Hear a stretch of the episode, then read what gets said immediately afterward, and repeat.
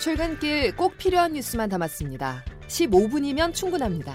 CBS 김덕기의 아침 뉴스가 전해드리는 뉴스 속속.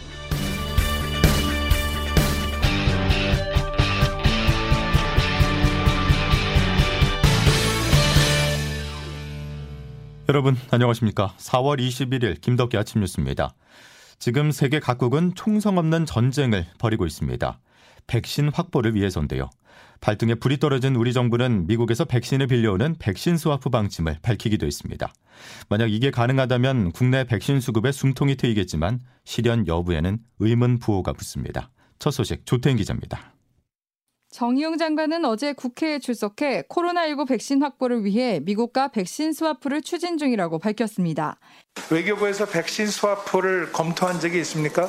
지금 미측하고 어, 상당히 어, 진지하게 협의를 하고 있고 어, 지난번 케리 특사 왔을 때도 이 문제에 관해서 집중적으로 협의를 했습니다. 백신 스와프란 통화 스와프 개념을 착안해 상대적으로 백신 여유가 있는 미국으로부터 코로나19 백신을 빌려오고 나중에 갚는 개념입니다. 백신 스와프가 실현된다면 국내 백신 수급에 숨통이 트일 수 있습니다.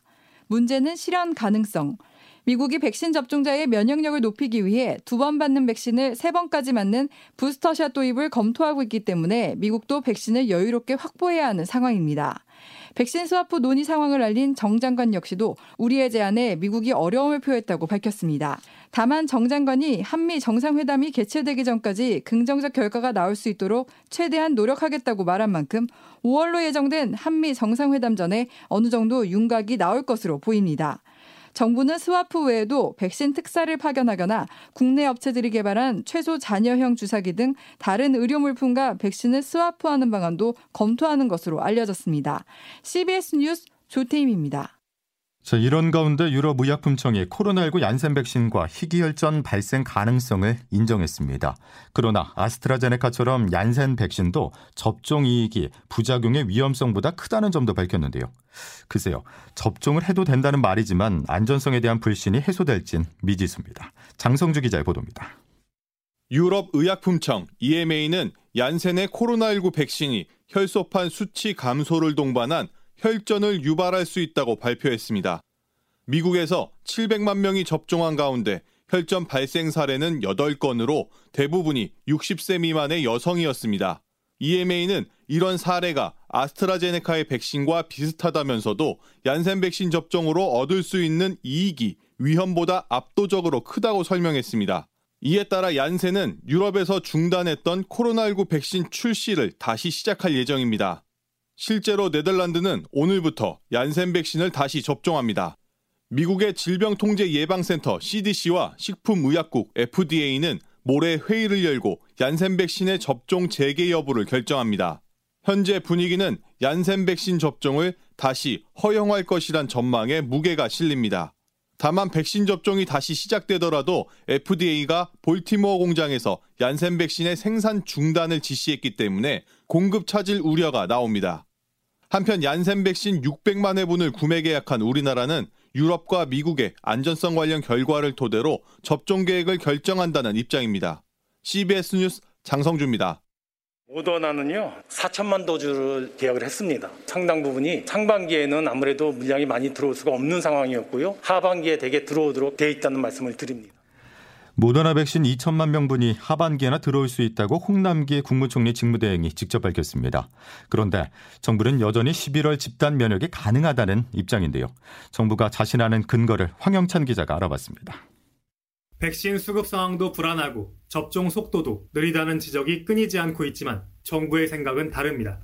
상반기 접종에 필요한 백신 물량은 도입이 확정됐고 접종 기간도 큰 폭으로 늘어나고 있기 때문입니다. 일단 상반기 화이자 접종자는 약 300만 명인데 오늘 들어오는 물량까지 포함하면 175만 회분이 도입됐습니다. 예방접종 대응 추진단 홍정희 접종기획 팀장입니다. 일찍 맞으시는 분과 늦게 맞으시는 분이 있을 뿐이지 접종이 지연되거나 접종을 못 받은 일은 없을 것으로 생각이 됩니다. 아스트라제네카는 6월까지 약 1,100만 회분이 도입될 예정인데 접종 대상자 전원의 2차 접종은 불가능합니다.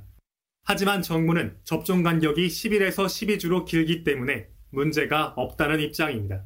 여기에 예방접종센터가 이번 달 말까지 확충되고 다음 달 1만 개 이상 위탁 의료기관이 가동되면 정부는 하루 100만 명 이상이 접종할 수 있다고 예측했습니다. 이처럼 2분기 예방접종엔 큰 차질이 없을 전망이지만 전 세계 수급 불안의 여파로 일반 국민들의 접종이 시작되는 3분기에도 무난한 접종이 가능할진 미지수입니다.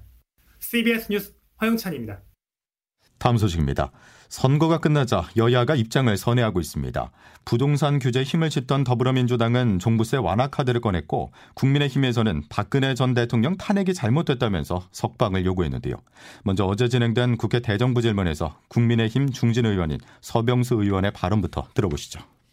저를 포함해서 많은 국민들은 박근혜 전 대통령에 대한 탄핵이 잘못되었다고 믿고 있습니다. 박근혜, 이명박 두 전직 대통령의 석방을 문재인 대통령께 건의해 주시겠습니까? 국민의힘은 지난해 말 전직 대통령의 과오를 반성한다고 공식 사과했었는데요. 넉 달 만에 이를 뒤집는 모습입니다. 부동산 민심에 화들짝 놀란 여당도 연일 규제 완화를 외치고 있습니다.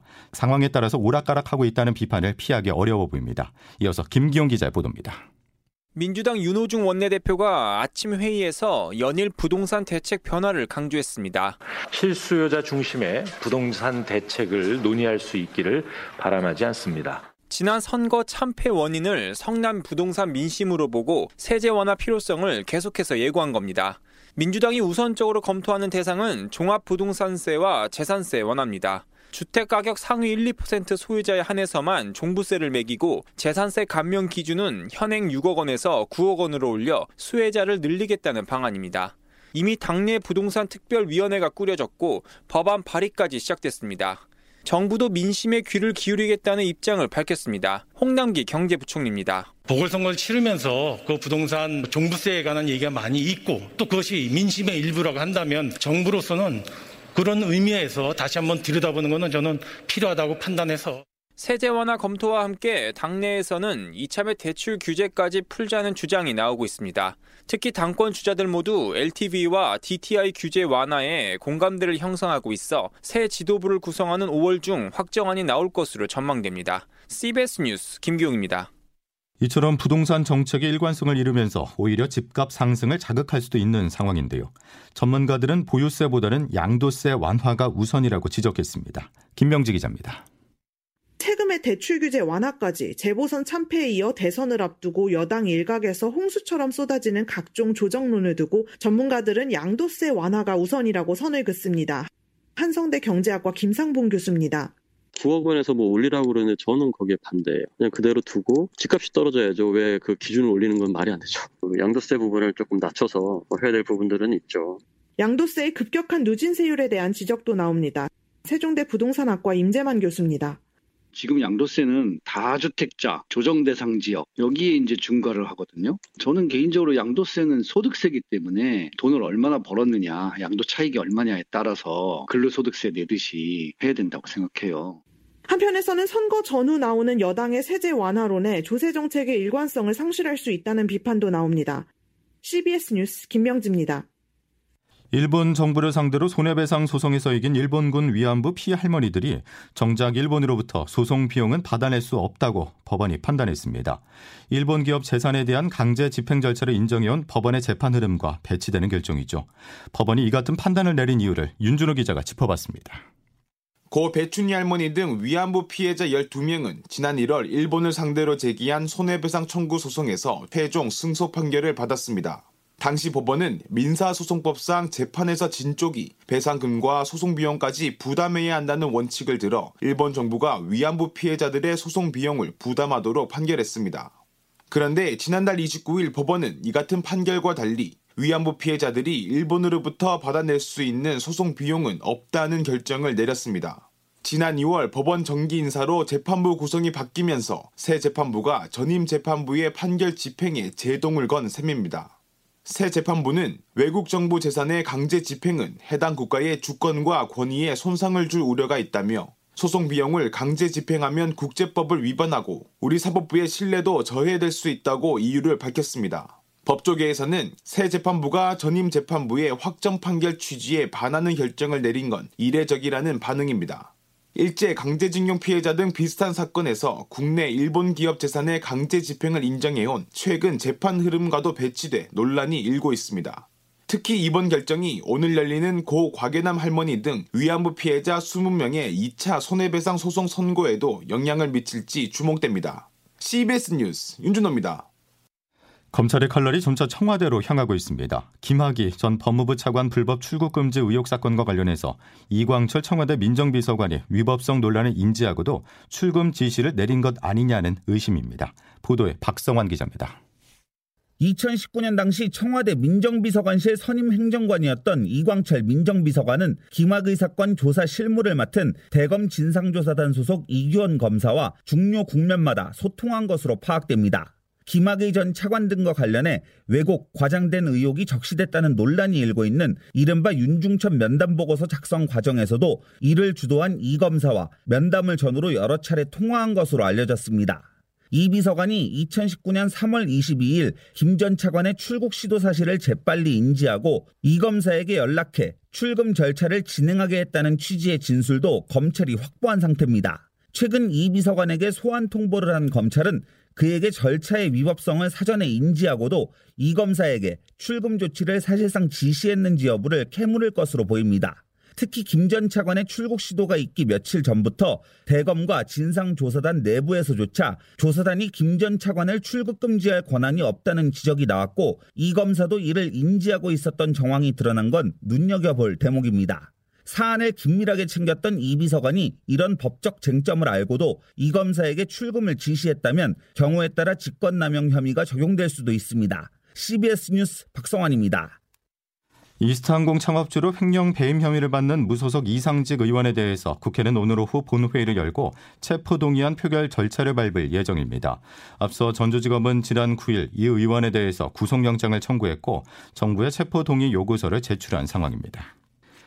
고 박원순 전 서울시장의 성추행 피해자가 오세훈 서울시장의 공식 사과를 받은 뒤 책임 있는 사람의 진정한 사과였다면서 돌아갈 곳의 수장이 지나온 일과 앞으로 일어날 일들을 살펴주심에 감사하다고 소감을 밝혔습니다. 피해자는 어제 변호인을 통해서 낸 입장문에서 서울시청이 조금 더 일하기 좋은 일터가 될 것으로 기대한다면서 이같이 밝혔습니다. 김덕기 아침 뉴스 여러분 함께하고 계신데요. 이제 기상청 연결해 오늘 날씨 알아보죠. 이수경 기상 리포터. 네, 기상청입니다. 예, 오늘 한낮엔 초여름 날씨를 보인다고요?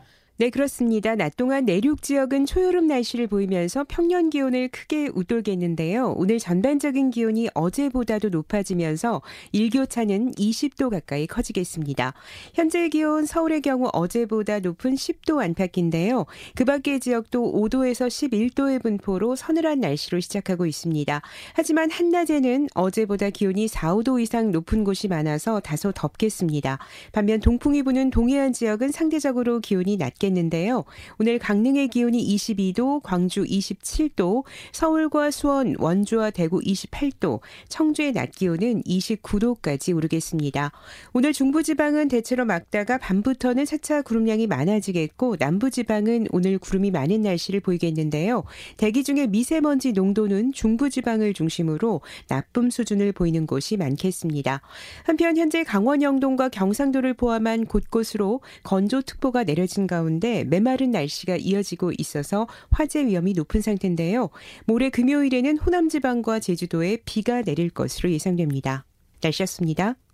오늘 국회의원들의 표결이 관심입니다. 이스타항공 창업주 이상직 의원의 체포동의안이 국회 본회의 표결에 붙여질 전망인데요. 국회의원 신분이라고 할지라도 무거운 죄를 지었다면 구속 수사를 피할 수는 없겠죠. 이상직 의원의 횡령, 배임 혐의와 관련된 액수만 합쳐도 500억이 넘습니다. 이스타항공은 경영난을 이유로 직원 600여 명을 정리하고 있고 수백억 원의 체불 임금 문제도 남아 있는데요. 국회의원들의 어떤 결정을 내릴지 지켜보겠습니다.